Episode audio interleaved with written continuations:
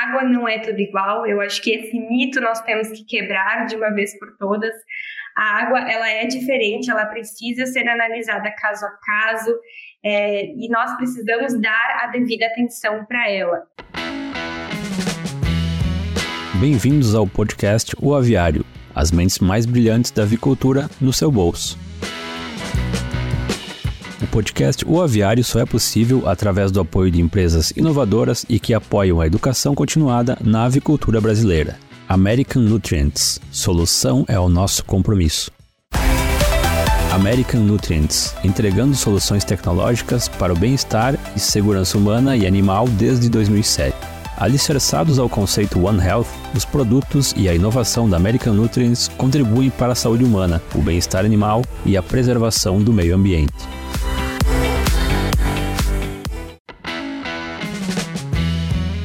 Olá pessoal, bem-vindos e bem-vindas. Eu sou Catarina Stefanello e nós vamos dar início a mais um episódio do Aviário Podcast. Eu estou aqui hoje conversando com a Michelle Fangmeier. Uh, a Michelle é formada em Química Industrial e é mestre em Biotecnologia Agroalimentar pela Universidade do Vale do Taquari, a Univates. Atuou por nove anos em indústria de laticínios, onde ela trabalhou com gestão de pessoas, qualidade, custos, ferramentas como o BPF e a BPCC.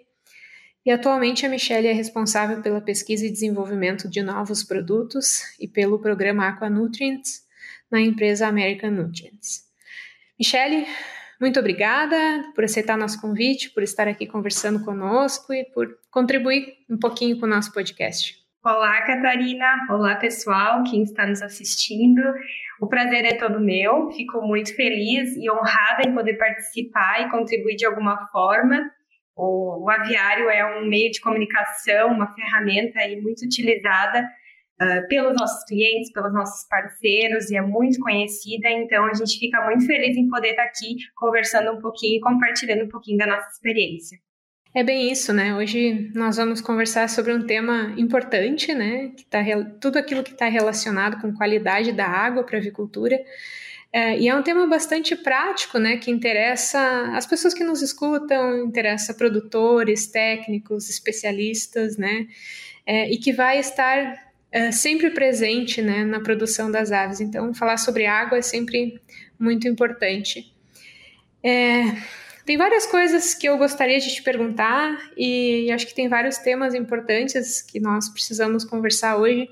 E eu queria começar, Michele, por algo que interessa muito o público que nos escuta, que é a importância de cloração e de acidificação da água para as aves. Queria que você começasse falando um pouquinho sobre isso, uma parte mais introdutória da nossa conversa. Tá certo.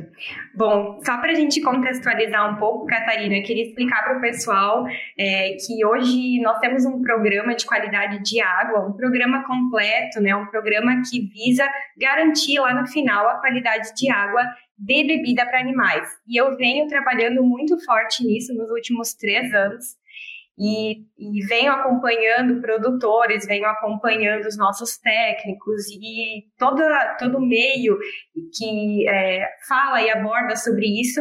Então, a gente vem colecionando aí bastante conhecimento nos últimos tempos. E aí, quando a gente fala de qualidade de água, água é algo tão simples, água é algo é, que parece tão simples, mas no fundo não é. Hoje, o produtor rural ele tem muitos desafios ele tem que se preocupar com sanidade, com bem-estar, com nutrição, vacina, manejo. E em que momento que ele para para pensar na água? Quando a água é o nutriente mais consumido pelo animal. Quando ele tem um desafio zootécnico, em que momento esse produtor avalia, opa, pode ser a minha água? Primeiro ele olha todo o restante da cadeia e depois ele para para avaliar a água. E muitas vezes está ali o desafio maior. Então, eu, eu já citei aqui a questão de bem-estar animal, mas dentre as cinco liberdades de bem-estar animal, nós temos aí livre de dor, injúria e doença, é uma das liberdades. E quando nós falamos sobre isso, o que é melhor? Eu tratar uma água contaminada para o animal e ter um desafio zootécnico e, e ter que tratar depois com medicamento, com antibiótico, ou eu tratar esta água antes dela ser é, consumida pelo animal e evitar qualquer tipo de desafio. Então, esse é o nosso maior foco, tratar a água antes. E aí você falou de dois grandes processos, que são a cloração e a acidificação. Eu diria que esses dois processos são os mais importantes. Eles já resolvem 90% dos nossos problemas. A cloração é algo tão banal, tão simples, é, continua sendo a, a, a, o processo mais barato dentro da propriedade e quando a gente fala de consumo humano também. O cloro ele é o biocida mais utilizado hoje mundialmente por ser, em primeiro lugar, seguro e, em segundo lugar, por possuir um residual. Nós precisamos que a água continue tendo um residual de cloro, que é o cloro livre, que hoje a gente analisa, justamente em função de que essa água vai percorrer todo o sistema hidráulico até chegar na boca do animal. Então, precisa ter ali um cloro disponível é, para qualquer desafio que venha a ter aí pela frente. E quando a gente fala de acidificação, a gente acidifica a água por vários motivos. O principal deles é para fazer o cloro funcionar. Então, hoje, o cloro, quando entra em contato com a água, ele vai liberar dois princípios ativos, que é o ácido hipocloroso e o íon hipoclorito. O ácido hipocloroso é a molécula que vai matar as bactérias, falando de forma muito objetiva. E para que ele se forme em grande quantidade, a gente tenha essa atividade do cloro, nós precisamos ter um pH abaixo de 7. E nós encontramos águas hoje no Brasil com pH de 3,5 a 12,5. Então, quando nós temos pH acima de 7, nós temos uma elevada formação do íon hipoclorito, que não é um agente biocida, e aí acaba é, dando sabor na água, dando cheiro, e acaba sendo consumido em maior quantidade. E a gente precisa ter mais cloro naquela água para conseguir descontaminar ela. Então, o uso de acidificante vem para contribuir no funcionamento do cloro, e aí a gente pode falar aqui bastante em relação às questões nutricionais, as questões de digestibilidade, do trato gastrointestinal das aves, do pH adequado, para que tudo isso funcione, funcione da melhor forma possível, né? Sim, eu acho que se a gente for contabilizar, a gente sempre vai ter essa influência, é interessante ter isso, né? Ter esse controle. E eu acho que é bem isso que você falou, né? Não, não dá para esquecer da água, né? É, e você mencionou também essas diferenças de pH, né, que nós temos no nosso país. Eu queria aproveitar para puxar um pouquinho para essa nossa conversa um, um, outro assunto que eu acho que não, não pode ficar de fora, que é a, a relação do pH e da cloração. Né? Por que, que é tão importante nós observarmos e relacionarmos esses dois parâmetros sempre? Isso, principalmente para que o cloro funcione. Hoje nós temos diferentes fontes de cloro. É, se nós formos olhar uh, a classificação química de fato, existem os cloros orgânicos e os cloros inorgânicos. Então, os cloros orgânicos são aqueles que é, demoram mais tempo para se dissociar. Poderia dar como exemplo tricloro, dicloro, que são moléculas que demoram um pouco mais de tempo, em torno de 20 minutos, para se dissociar e começar a fazer o trabalho dele de descontaminar a água. E nós temos uma outra categoria que são os cloros inorgânicos, como hipoclorito de cálcio, hipoclorito de sódio, que são cloros que têm poder de choque. Então, quando eles entram em contato com a água, imediatamente eles começam a descontaminar ela. Cada um tem a sua função, não, né, não tem um melhor, um pior. A gente precisa entender aonde e como ele está sendo utilizado. Então, um grande erro, Catarina, que a gente vê hoje nas propriedades, no meu ponto de vista, é a cloração pós-caixa d'água. Tá? Quando nós cloramos pós-caixa d'água, nós estamos fornecendo uma água para animal é, com cloro e com bactéria, porque não deu tempo de descontaminar. Muitas vezes esse caminho até chegar na boca do animal é muito curto. Outro motivo que nós prezamos muito e recomendamos a cloração antes da caixa d'água é para manter a caixa livre de contaminação. Por mais que tenha a obrigatoriedade e a indicação de fazer a higienização da caixa d'água a cada seis meses, se você clorar antes da caixa d'água, você vai manter ela muito mais livre de contaminação. E hoje, é, para que o cloro funcione, eu preciso ter um pH abaixo de 7. Então, nessa condição, ele vai liberar a maior quantidade do ácido hipocloroso e vai conseguir descontaminar a água de forma mais efetiva e estável. Tá?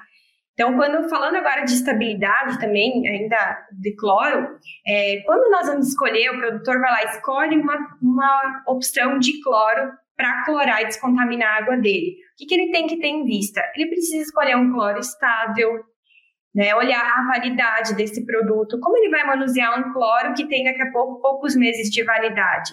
Então, sempre olhar para esse lado, é, porque na propriedade acontece tudo muito rápido. Um cloro estável e um cloro seguro de manusear. Então, sempre prestar atenção para tudo isso. É, optar pelos sólidos, no meu ponto de vista. Daqui a pouco, é, os líquidos é, eles são mais perigosos de manusear, de se machucar. A gente não pode esquecer que é um produto corrosivo, é um produto químico. Então, o produtor que está lá na final, na ponta, manuseando, de ter esse olhar. Né? E então escolher a melhor opção que vai se adequar e vai é, estar de acordo aí com o que ele precisa na propriedade. Sim, acho que ficou muito bem explicado, né? Eu, eu até queria talvez explorar um pouquinho mais essa parte, né? Já que o mercado ele tem uma gama grande de acidificantes, né? Um, pensando nesse, nessas, nesse, em todos esses efeitos, aquelas influências que a gente vê de pH é, e de uso de, de acidificantes em água. Um, na digestibilidade, no desempenho, em micro-organismos. É, como é que eu consigo relacionar isso também, o pH ideal para cada fase? Eu consigo é, utilizar melhor, talvez, um acidificante na água de bebida para melhorar ou então é, deixar aquela produção mais adequada, assim, evitar as perdas que com, com certeza vão acontecer assim se eu não usar uma, uma melhor estratégia. Eu queria que você explorasse um pouquinho mais essa parte, porque eu acho ela tão importante, né, dentro do assunto água, né? Uhum, perfeito, perfeito. Bom, nós falamos então da importância de acidificar para que o cloro funcione. Outra, outro grande motivo da importância de acidificar a água é, de fato, para atender o pH do trato gastrointestinal das aves. Se nós olharmos todo o trato gastrointestinal, nós temos pHs muito próximos de neutro.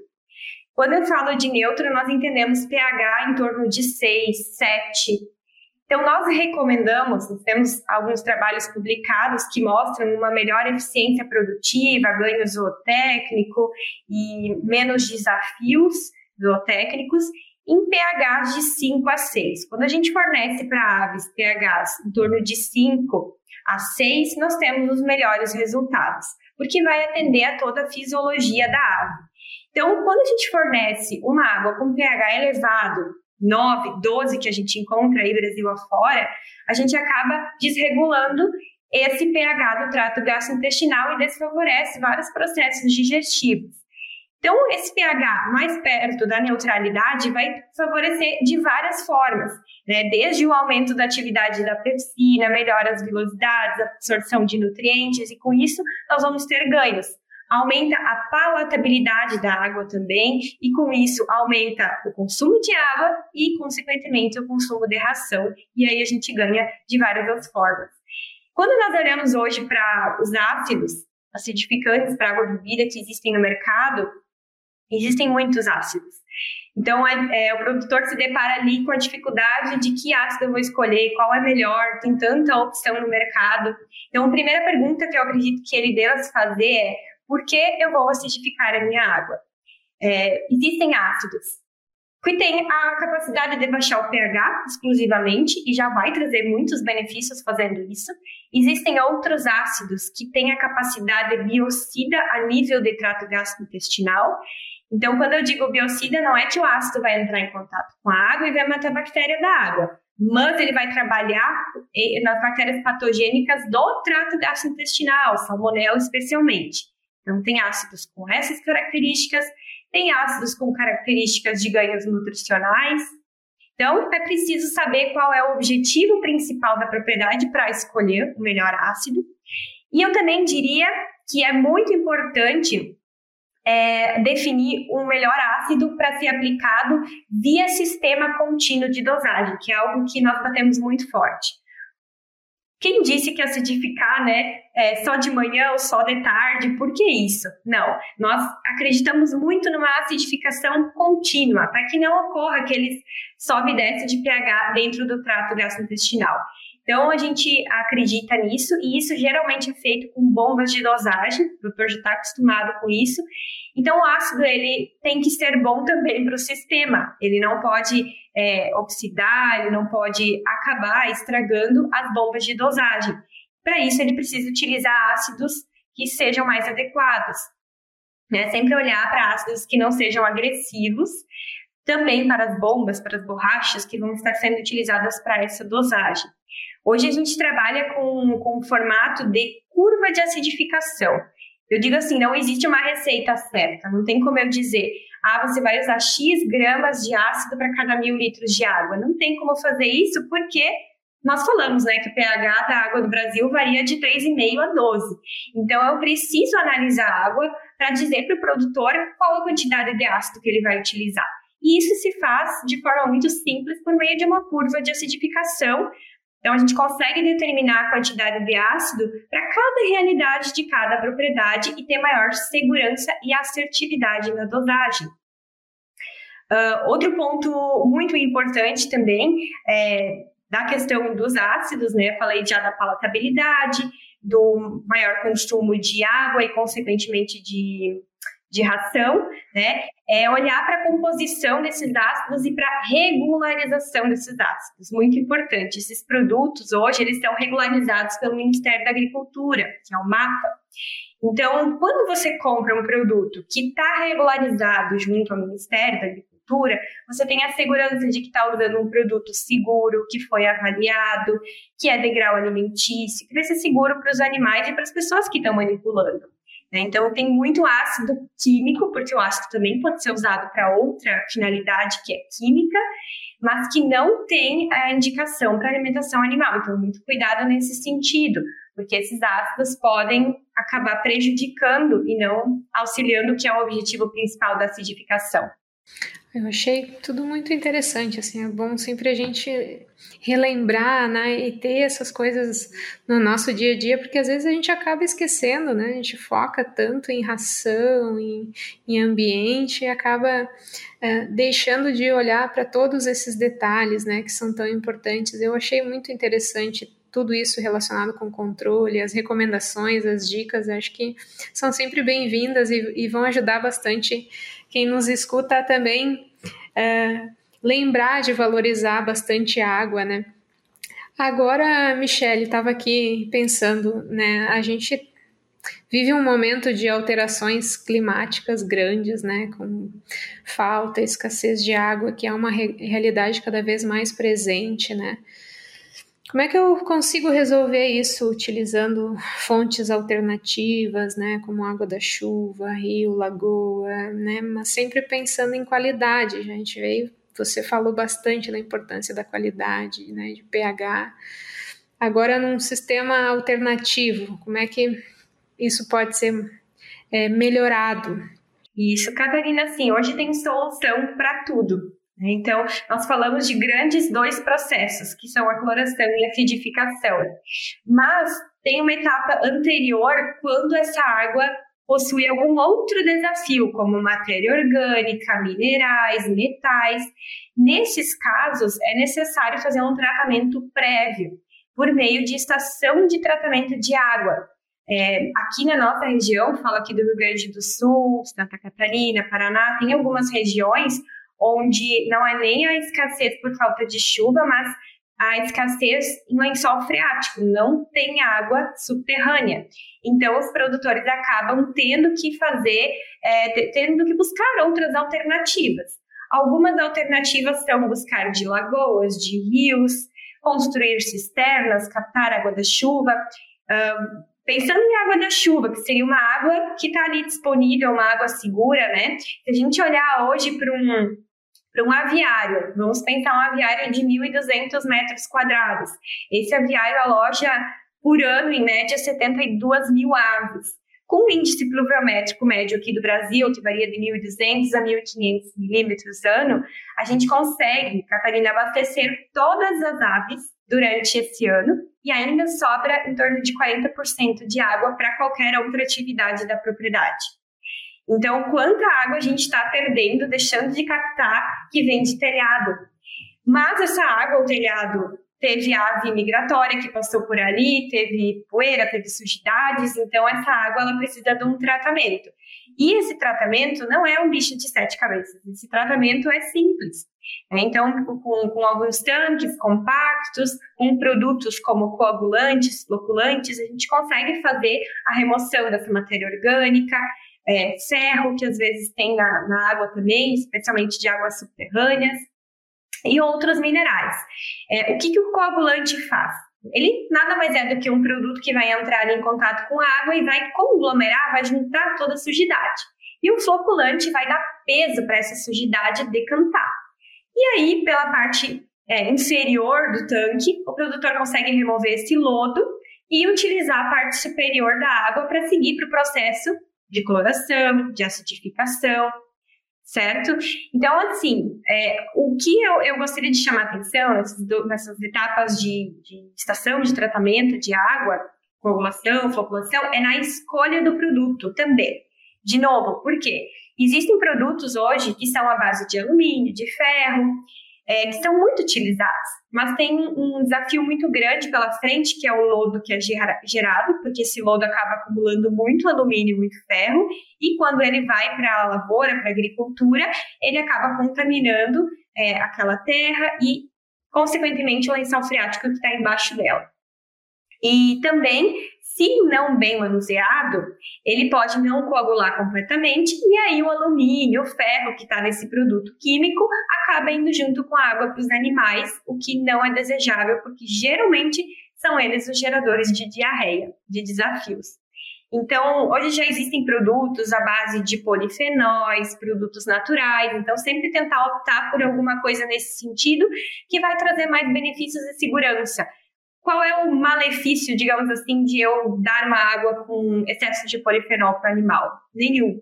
Ah, então, tem estudos mostrando que hoje não tem problema, muito pelo contrário, polifenol já vem sendo utilizado hoje na alimentação animal.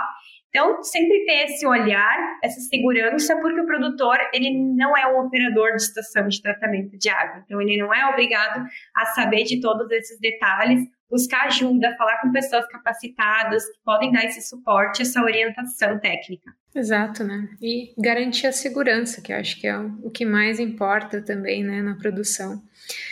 Você comentou lá no início, quando nós é, iniciamos a, a nossa conversa, é, sobre estudos né, que vocês realizam, dados que vocês possuem né, relacionados à, à importância da água e principalmente a variabilidade da água em diferentes regiões do Brasil. Acho que tudo, sempre quando a gente for pensar em água, em diferentes pHs, a gente vai ter essas diferentes realidades.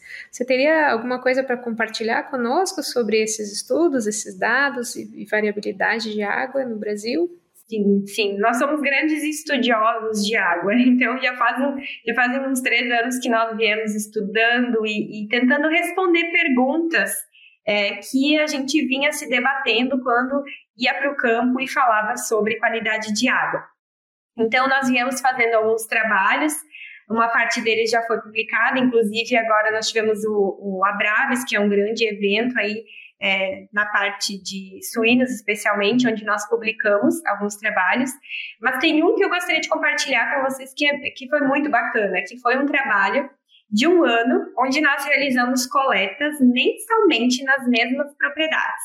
Então, nós analisamos todos os meses a água das mesmas propriedades por um ano. Então, foram propriedades do Rio Grande do Sul, Santa Catarina e Paraná. E qual foi o objetivo? A gente fez um pente fino de toda a fisicoquímica dessa água e também microbiologia. Geralmente o produtor analisa uma vez no ano a água dele e aquele resultado é, vale para o ano todo. Né? Se analisa mais que uma vez, às vezes, né? Mas aquele resultado ele vale para o ano todo. E quando ele tem um desafio, ele olha, não, mas a minha água não estava contaminada conforme o laudo e está tudo certo. Então, a gente queria desmistificar isso, mostrando que isso varia muito ao longo do ano. Então, nós conseguimos tirar algumas conclusões.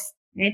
É, a questão de ferro, presença de ferro na água e questão de contaminação microbiológica, nós observamos que tem uma relação muito estreita com o índice pluviométrico.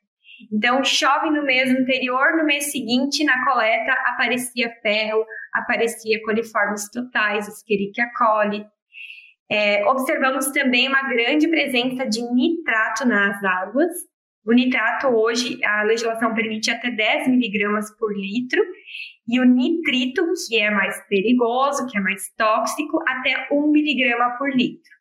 Então, nós observamos presença desses dois componentes na água, mas especialmente o nitrato, que pode vir a se transformar em nitrito no futuro. Bom, mas da onde que vem isso? Vem da certa irrigação com dejetos, muitas vezes nas áreas, e também do uso é, indiscriminado de fertilizantes. A gente tem que ter muito cuidado da utilização desse tipo de manejo próximo de fontes de água. Não que não possa ser usado, mas distante das fontes de água, porque vai chover, vai lixiviar e eu vou coletar isso junto com a minha água. Outros minerais que nós analisamos, cálcio, magnésio, é, é, a questão de cloreto, sulfatos, não apareceu em quantidade elevada, ficou dentro do padrão. Então, às vezes, a gente gasta fazendo essas análises, mas geralmente a gente vê que isso não é desafio, isso não aparece em, em grande presença. Então, basicamente, é, nós vimos também a, a, variabilidade do pH muito elevada. Nós temos um case que foi uma, uma região do Paraná, onde nós coletamos água de dois poços distintos e de uma água de mina, que eram em torno de 500 metros de distância um do outro, ou seja, muito próximo, e tinham águas ali com pH de 5, outra de 7, outra de 9. Então, sim, pode ser de que seja de um lençol freático, outro de um do aquífero e, e a mina. Então, é para a gente ver a variabilidade numa região, micro-região tão pequena. Então, esses resultados, eles agora nós estamos discutindo todo, todos eles e vamos estar publicando um artigo também sobre isso, né, mostrando aí que a importância da gente fazer mais análises ou enfim, quando tiver algum desafio, olhar novamente para os parâmetros de qualidade de água. Que bom, publiquem, né? Porque nós precisamos sempre desses dados atualizados, né? Eu já fiz pesquisas em diferentes regiões do Brasil e a gente sente isso, sente essa diferença e percebe. Ainda mais, às vezes, a gente nem imagina que vai ser diferente, que é ali do lado e também é, né? Bem interessante. Bom, Michele, eu Estou bem contente com a nossa conversa de hoje, achei tudo muito prático, tudo muito completo, né? É, e para finalizar, eu queria te fazer uma pergunta que não é técnica e gostaria muito de, de, de ver a, a, sua opinião em relação a essa pergunta que comumente nós fazemos no podcast, que é o, o que diferencia um profissional de sucesso na avicultura para você? Uhum. Uh, eu acredito é, que a gente precisa fazer o que tem que ser feito. Meu ponto de vista é esse. Hoje, qualquer profissional, especialmente nesse meio do agro que nós vivemos, uh, como profissional, para se destacar, você precisa fazer o que tem que ser feito, mesmo que não seja da sua alçada. É, você falou ali no início, eu sou química. Então, eu não vi sobre aves e suínos na minha graduação, mas eu aprendi porque o meio me exigiu porque eu precisei aprender, porque eu estou nesse meio e preciso estar aqui dando suporte para toda a nossa equipe. Então, de buscar conhecimento incessantemente, não parar, não se limitar por causa da sua formação ou do seu conhecimento, é, porque toda vez que a gente vai buscar conhecimento, vai aprender um pouco mais, nós crescemos como pessoas e depois como profissionais. Então, é, independente se aquilo não faz parte do seu dia a dia, da sua função, faça, porque você vai aprender, se desafie, busque conhecimento sem parar e converse e é, conheça muitas pessoas, porque isso faz muita diferença. Aprendi muito do que eu sei, do que eu estou falando aqui, aprendi com os nossos técnicos, com os nossos parceiros, com os nossos clientes, os produtores. Então, de, de conseguir também estar aberto para aprender com, com os demais profissionais do meio, porque isso engrandece muito a gente como profissional. Que ótimo. Obrigada por ter encontrado um tempo para conversar conosco. Eu queria te deixar bem à vontade também para deixar uma mensagem final para as pessoas que nos escutam sobre esse tema tão importante de é, que é a água para nós na avicultura, né? Bom, no meu ponto de vista, Catarina, assim, água não é tudo igual. Eu acho que esse mito nós temos que quebrar de uma vez por todas. A água, ela é diferente, ela precisa ser analisada caso a caso é, e nós precisamos dar a devida atenção para ela. Então, é, você que está nos assistindo, que tem desafio, que, que nunca tinha parado para pensar na importância da qualidade de água, de ter esse olhar mais crítico, de parar para pensar, porque hoje é o nutriente mais importante da tua propriedade, é o nutriente mais importante para os teus animais e vai fazer toda a diferença, não tenho dúvida que vai fazer toda a diferença. Nós temos muitos cases é, de sucesso para contar, de resultados que vêm após esse olhar com mais atenção para a qualidade de água é, e de buscar suporte, buscar pessoas que tenham conhecimento, que possam dar esse suporte como um todo. Uh, a empresa onde eu trabalho, a American Nutrients, ela está aí para isso também. Nós temos um programa de qualidade de água. É, eu me coloco à total disposição também para auxiliar nesse sentido. E queria agradecer muito é, o Aviário por esse convite, por essa possibilidade de estar falando desse tema que eu gosto tanto, que eu estudo tanto, é, de estar compartilhando aí com vocês. Mais uma vez, muito, muito obrigada pela disponibilidade de vocês. Fiquei muito feliz em participar desse momento. Nós também ficamos. Eu gostei muito de, de ter o tema água aparecendo para a nossa conversa, assim, acho extremamente importante nós falarmos sobre ele também. Um, quero agradecer mais uma vez, Michele, obrigada por todas as informações, achei tudo muito importante. É, tudo que foi comentado é, vem de alguém que entende hum, da área química e que aprendeu muito na área de produção também, animal. Acho que a gente precisa ligar sempre todas essas áreas. E quero agradecer também as pessoas que nos acompanharam hoje. Espero que todos tenham aproveitado. E até uma próxima conversa. Até breve. Thank you.